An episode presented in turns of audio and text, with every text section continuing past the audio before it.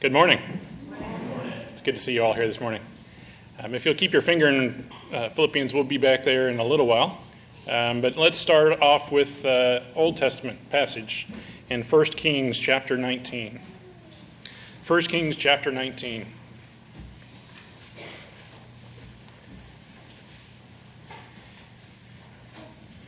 I don't know, but many of you probably when you were growing up or even as parents, you repeated the same thing to your kids is you can be anything you want. You can do anything you want, just dream big.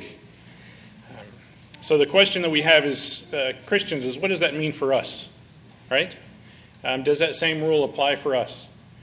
And we're going to look at some examples today uh, from figures in the Bible, both the Old Testament and the New, where in fact the answer to that is no, we're not sufficient we're not enough by ourselves. Let's start with the story of Elijah in chapter 19 of 1 Kings. And if you'll bear with me, the first half of this lesson is going to be a little somber. But just stay with me, and when we get to the second half, it'll get much better.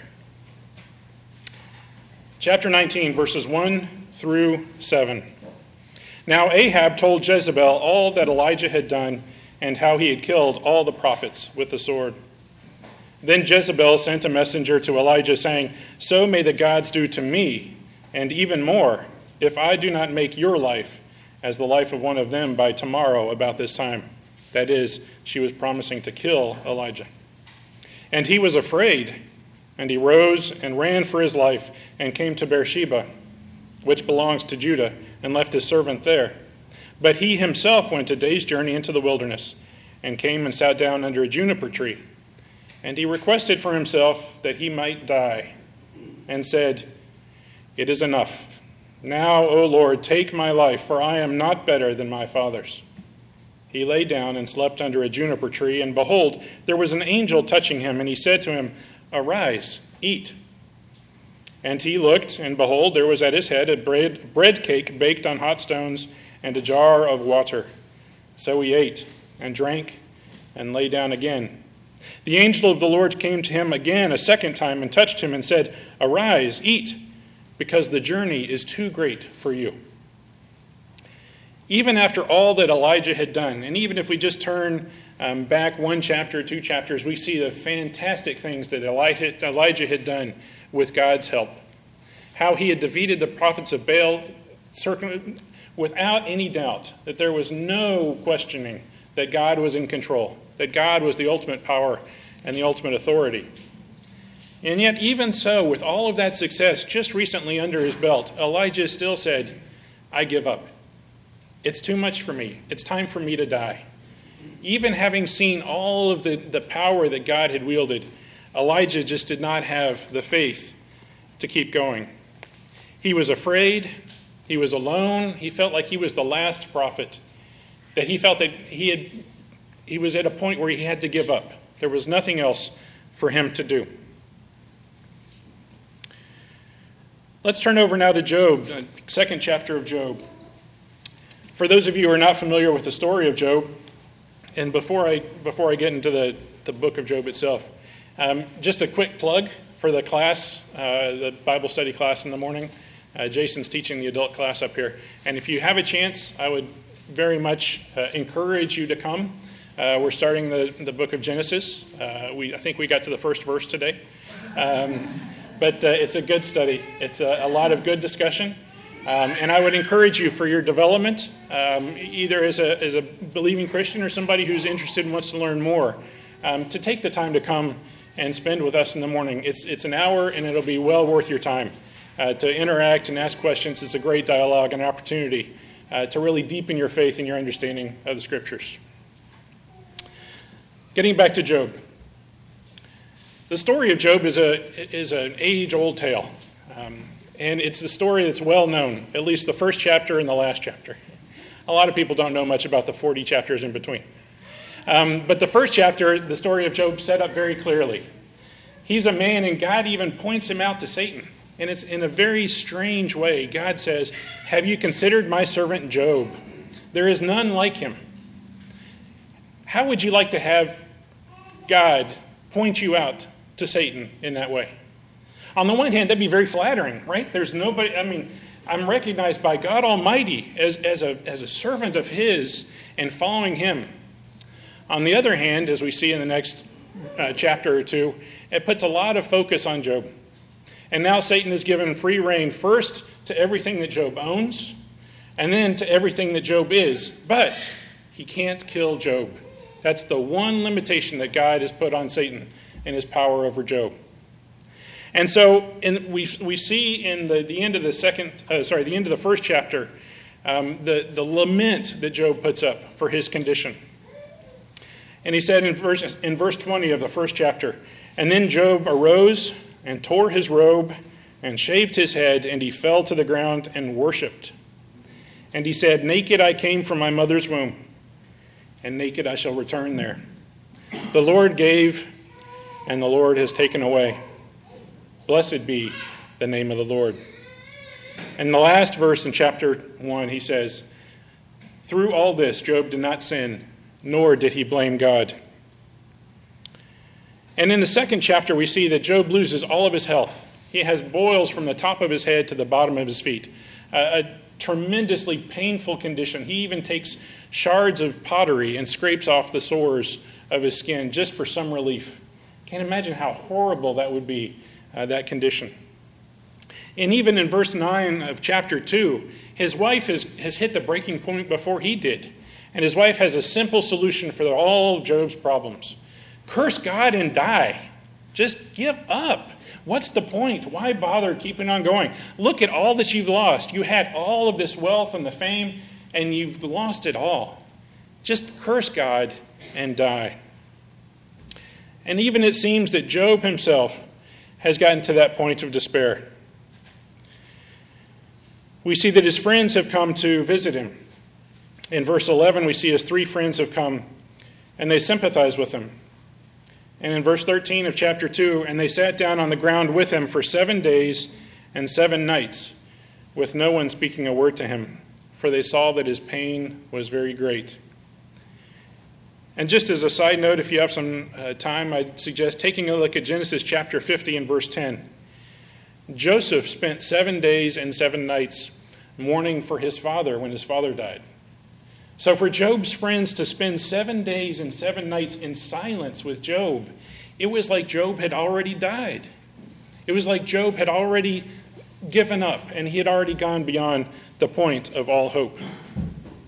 And in fact, if we turn over to chapter 3, Job himself uh, voices that same thought. In verse 11, why did I not die at birth? Come for, forth from the womb and expire. Why did the knees receive me, and why the breast that I should suck? For now I would have laid down and been quiet. I would have slept in, and I would have been at rest. With kings and with counselors of the earth who rebuilt ruins for themselves, or the princes who had gold, who were filling their houses with silver, or like a miscarriage which is discarded, I would not be, as infants that never saw light. Job himself has gone to the point where he's given up and he wished that he had never been born. Terrible feeling of loss, of pain, of emptiness, of loneliness. And yet, as the scriptures tell us, in all this, Job did not curse God. So we see in the story of Elijah somebody who had such power through God working through him, who was able to do some miraculous things. And Job, who had so much, and lost it all. Um, we see the trials that they go through and the doubts that they have and the issues that they're dealing with their loss and their emptiness. But let's turn over to the New Testament. Let's turn to chapter 4 of Matthew.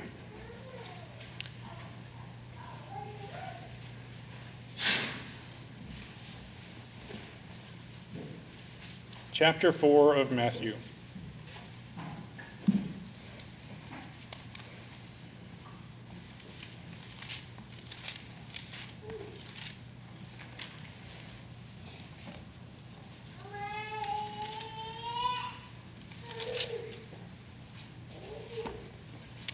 Chapter 4, in the very first few verses, start with the temptation of Jesus. I don't know about you, but when I was a kid and I was growing up, I thought, why would Jesus need to be tempted? What's the point? Jesus is the Son of God, right? I, I mean, certainly it's no use of, for Jesus to be tempted. Uh, what's, the, what's the value in that? What's the purpose for that? Uh, what does that have to do with Jesus going to the cross and dying for me? And yet we see that the temptation that Jesus had, he had fasted for 40 days and 40 nights in verse 2. I don't know about you, but I can't last a couple of days without eating. I mean, I know I eat pretty well, but 40 days and 40 nights without food and water? It's amazing that he could continue. And yet, at the end of that period, after he'd gone 40 days and 40 nights, then he's tempted. Why couldn't he be tempted at the beginning, right? When he was already full and he wasn't. The first temptation that he, that he gets, he says, Well, just make these stones into bread. Uh, Satan uh, says, Can you imagine the hunger that he had at that point? How simple it would have been just to take one little stone and make it into a loaf of bread, and then he wouldn't have been hungry anymore. He would have been filled almost immediately. Uh, it was nothing for him to do that. So simple, so easy. He could have done that very easily. But we see the temptation that he had if we turn over to Hebrews chapter 4. The reason that Jesus was tempted and the reason that he went through these temptations is so that we would have a way to relate to him and that he would have a way to relate to us. Surely he was the Son of God, there's no doubting that. But he also, as we heard in Philippians, he came in the form of a man. He came in human form and he lived with us here on earth. And even in chapter 4 of Hebrews, in verse 14, it says, Therefore, since we have a great high priest who has passed through the heavens, Jesus, the Son of God, let us hold fast our confession. For we do not have a high priest who cannot sympathize with our weaknesses, but one who has been tempted in all things as we are. And the hope comes at the very end of that verse, and yet without sin. Therefore, let us draw with near with confidence to the throne of grace, so that we may receive mercy and find grace and help in the time of need. So even Jesus himself suffered temptation so that he could relate with us, so that we could relate with him. And yet there's one way that Jesus suffered that we couldn't possibly imagine. And that was his hanging on the cross and the pain that he went through suffering on the cross to die for us. If we turn over to Matthew chapter 27, let's see the suffering that Jesus went through for us. Matthew chapter 27.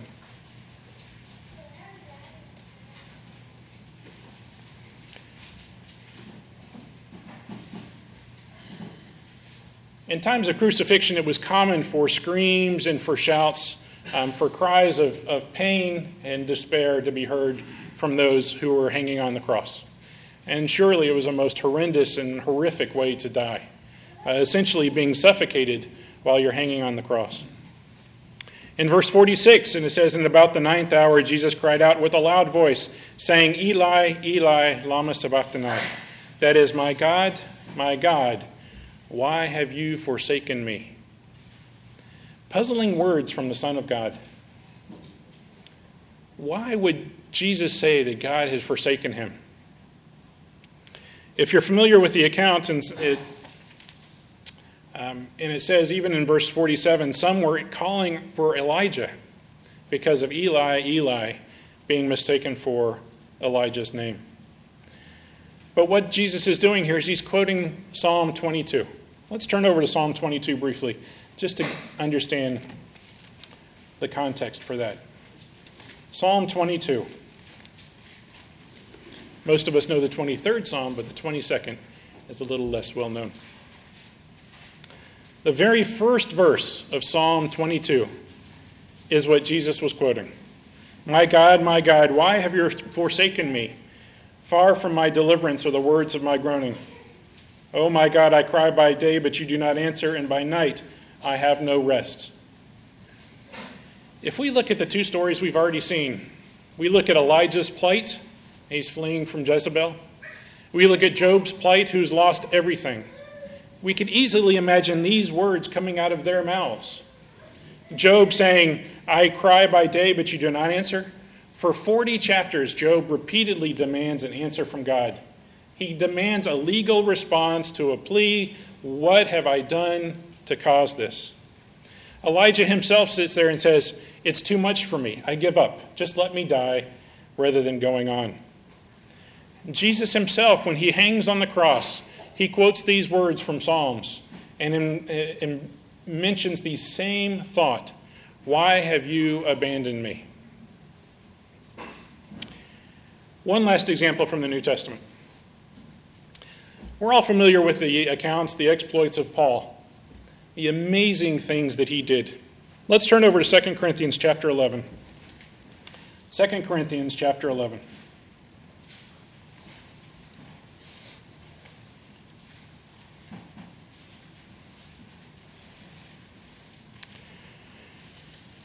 Reading verses 23 through 28.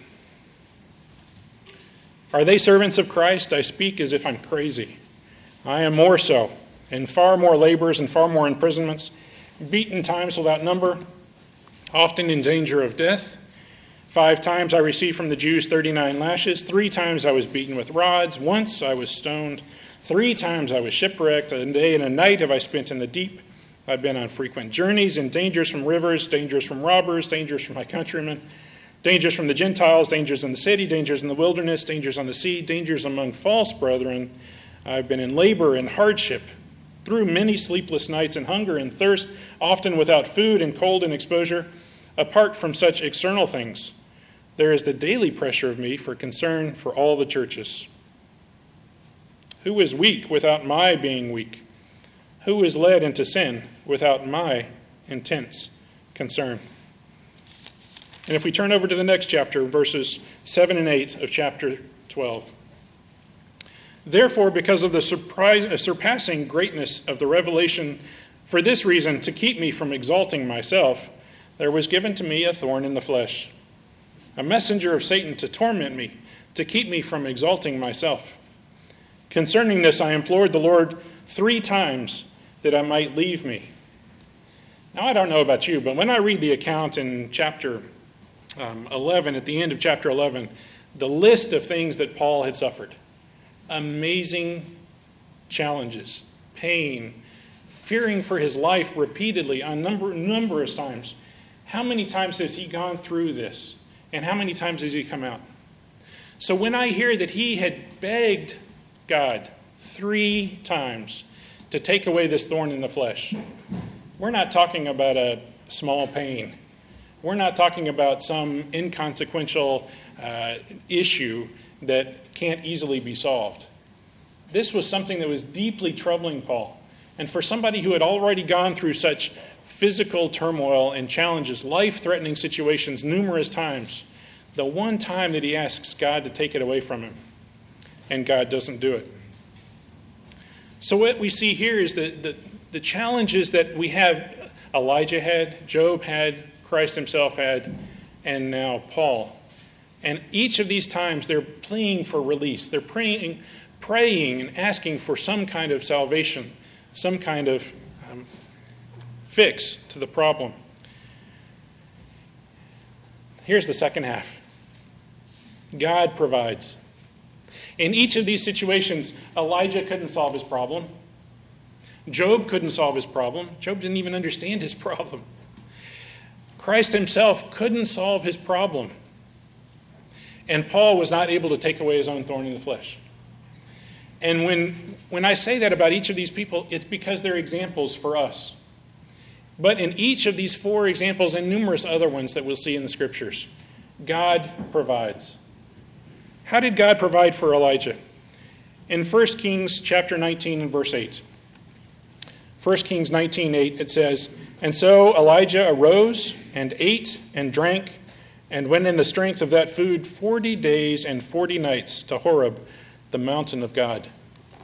Just as Christ had fasted for 40 days and 40 nights, this meal that Elijah took, this small meal, a simple meal that God provided, lasted him 40 days and 40 nights. A miraculous measure by any account. Elijah was delivered because God provided. If we turn to Job chapter 41, As we mentioned earlier, appreciate the comments on Job in class this morning. Job's problem was he didn't understand. He simply wanted an explanation, he wanted an answer, he wanted it to make sense.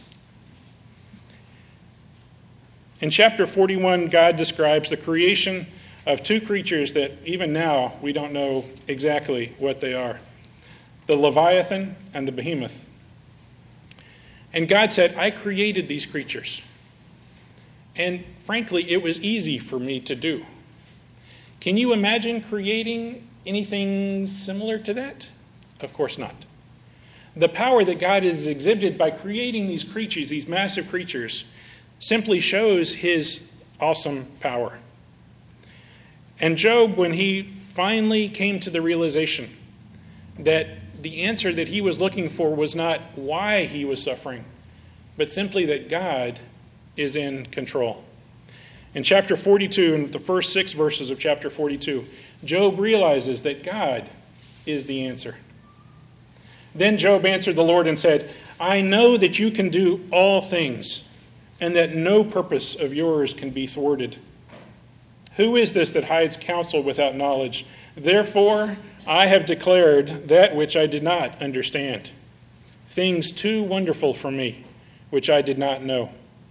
Hear now, and I will speak, and I will ask you, and you will instruct me.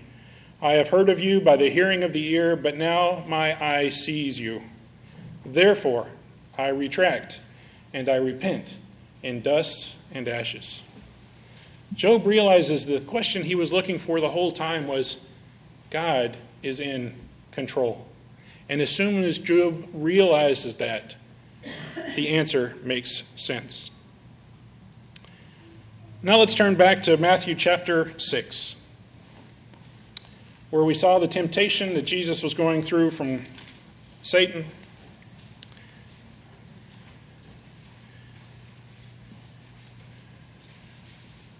What hope do we have of escaping temptation? Well, we see the best and most evident hope for escaping temptation is what Christ himself used by quoting Scripture. And therefore, it goes without saying that in order to quote Scripture, in order to use Scripture to resist temptation, we need to have Scripture in our hearts and our minds. It's not sufficient when we have a temptation to say, Oh, temptation, hold off for a minute. Let me go study for a little bit so that I can resist this temptation. God has given us a way of escape, but even Satan himself can take and twist Scripture and answer in devious ways. But Christ himself faithfully used Scripture to answer the temptations that he had. And if we turn over to 1 Corinthians chapter 10, we see the hope that we have that every time we have a temptation, we have hope. It may not seem like it in the midst of temptation. It may not even seem evident in the time of temptation.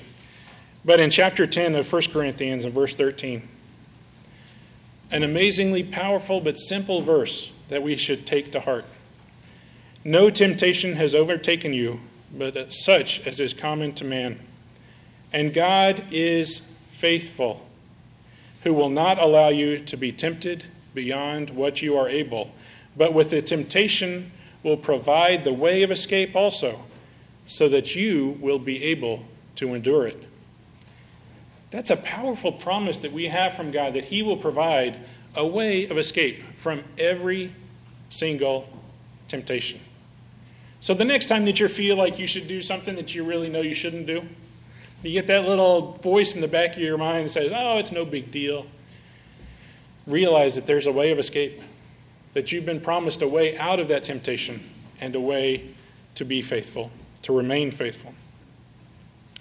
And we even see that in Mark in Matthew chapter 4 and verse 11, Mark chapter 1 and verse 13, that Jesus was ministered to by the angels after the temptation. God provided the strengthening ministering of angels for Christ after he was tempted. A powerful proof that God had not left Jesus. And even so, when he's hanging on the cross and he remembers the words, My God, my God, why have you forsaken me, that were penned by the psalmist? What does that mean? Why would he say that? Well, there's a common uh, way of interpreting Scripture to say if you quote a passage, that you're frankly quoting the entire passage. And so, if you are familiar with the Psalms, Psalm 22, it's a story that proceeds from the beginning that we heard on the cross to the very end of Psalm 22. Let's turn back there for a minute. Psalm 22, verses 25 through 31. The end of the psalm we read, From you comes my praise in the great assembly. I shall pay my vows before those who fear him. The afflicted will eat and be satisfied. Those who seek him will praise the Lord. Let your heart live forever. All the ends of the earth will remember and turn to the Lord, and all the families of the nations will worship before you. For the kingdom is the Lord's, and he rules over the nations. All the prosperous of the earth will eat and worship, and all those who go down to the dust will bow down before him, even he who cannot keep his soul alive. Posterity will serve him. It will be told of the Lord to the coming generations. They will come and will declare his righteousness to a people who will be born that he has performed it. Now, after all this time, you still have your finger over in Philippians chapter 2. This is the time to flip back. Philippians chapter 2, we have the promise. What is the promise that we see in Philippians chapter 2? I didn't leave my finger in Philippians, so it's going to take me a minute to turn back there. So, what is the promise that we have in Philippians chapter 2?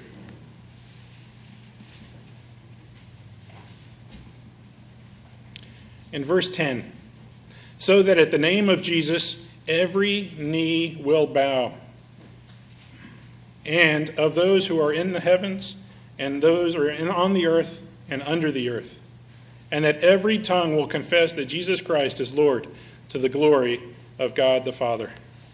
Every knee will bow and every tongue will confess. Isn't that just what we heard in Psalm chapter 22? In verse 27, all the ends of the earth will remember and turn to the Lord. In verse 29, all the prosperous of the earth will eat and worship, and those who go down to the dust will bow down before him. That same prayer, that same uh, psalm that was spoken by Jesus on the cross, ultimately ends in every knee bowing to him after his ultimate victory. And that is the consummation, that is the completion of the promise that God has given to Christ. And so, even the last uh, example that we have is Paul in his suffering and praying for this thorn in the flesh to be taken away. What is the resolution to his problem? Let's turn back to 2, to 2 Corinthians chapter 12. 2 Corinthians chapter 12.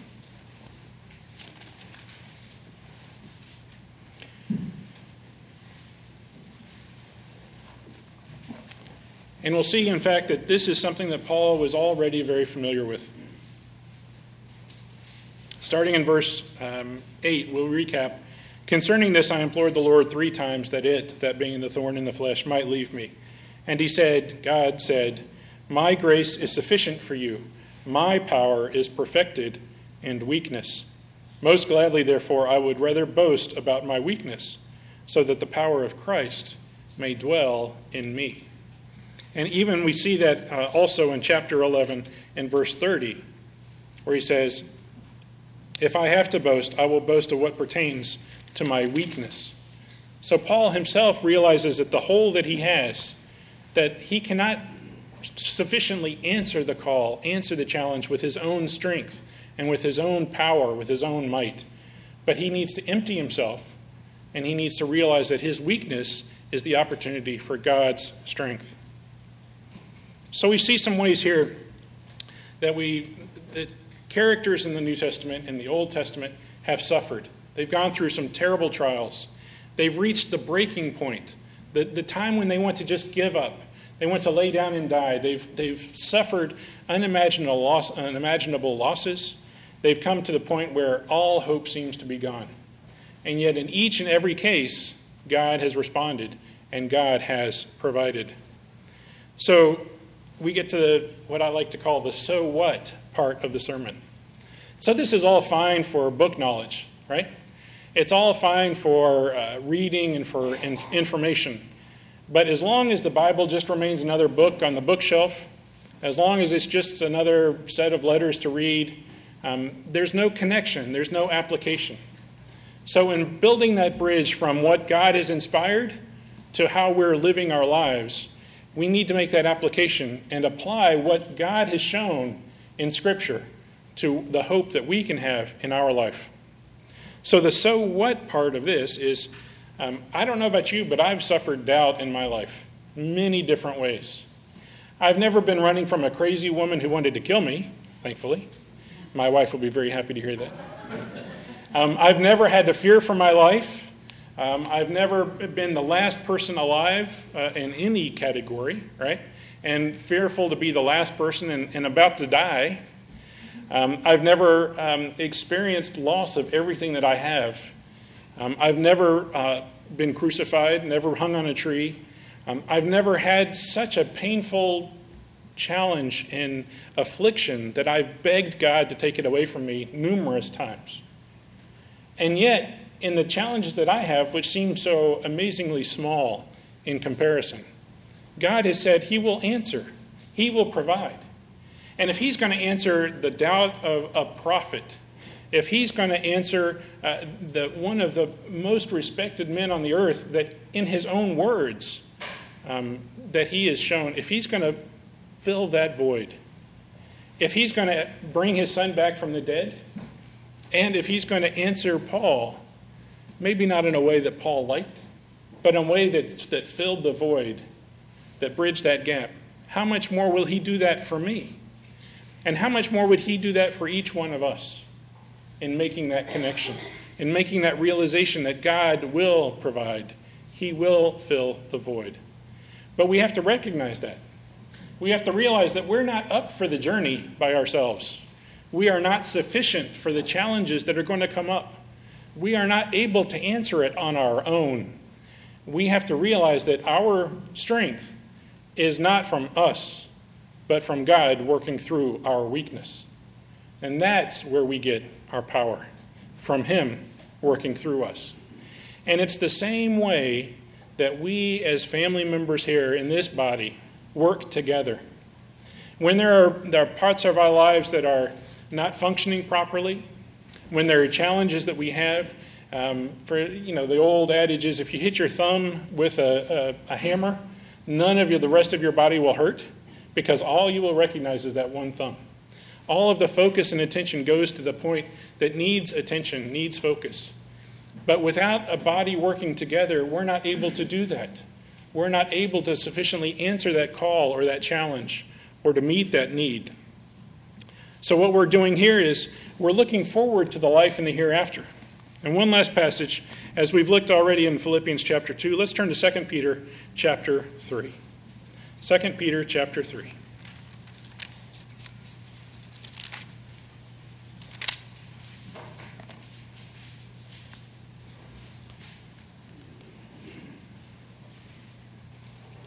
And I'll finish with this passage and ask you to think of what this means for you in your life as a Christian.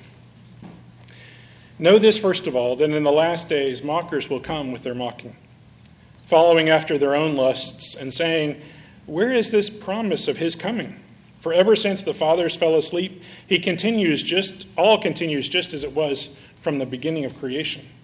For when they maintain this, it escapes their notice that by the word of God the heavens existed long ago, and the earth was formed out of water and by water, through which the world at that time was destroyed, being flooded with water.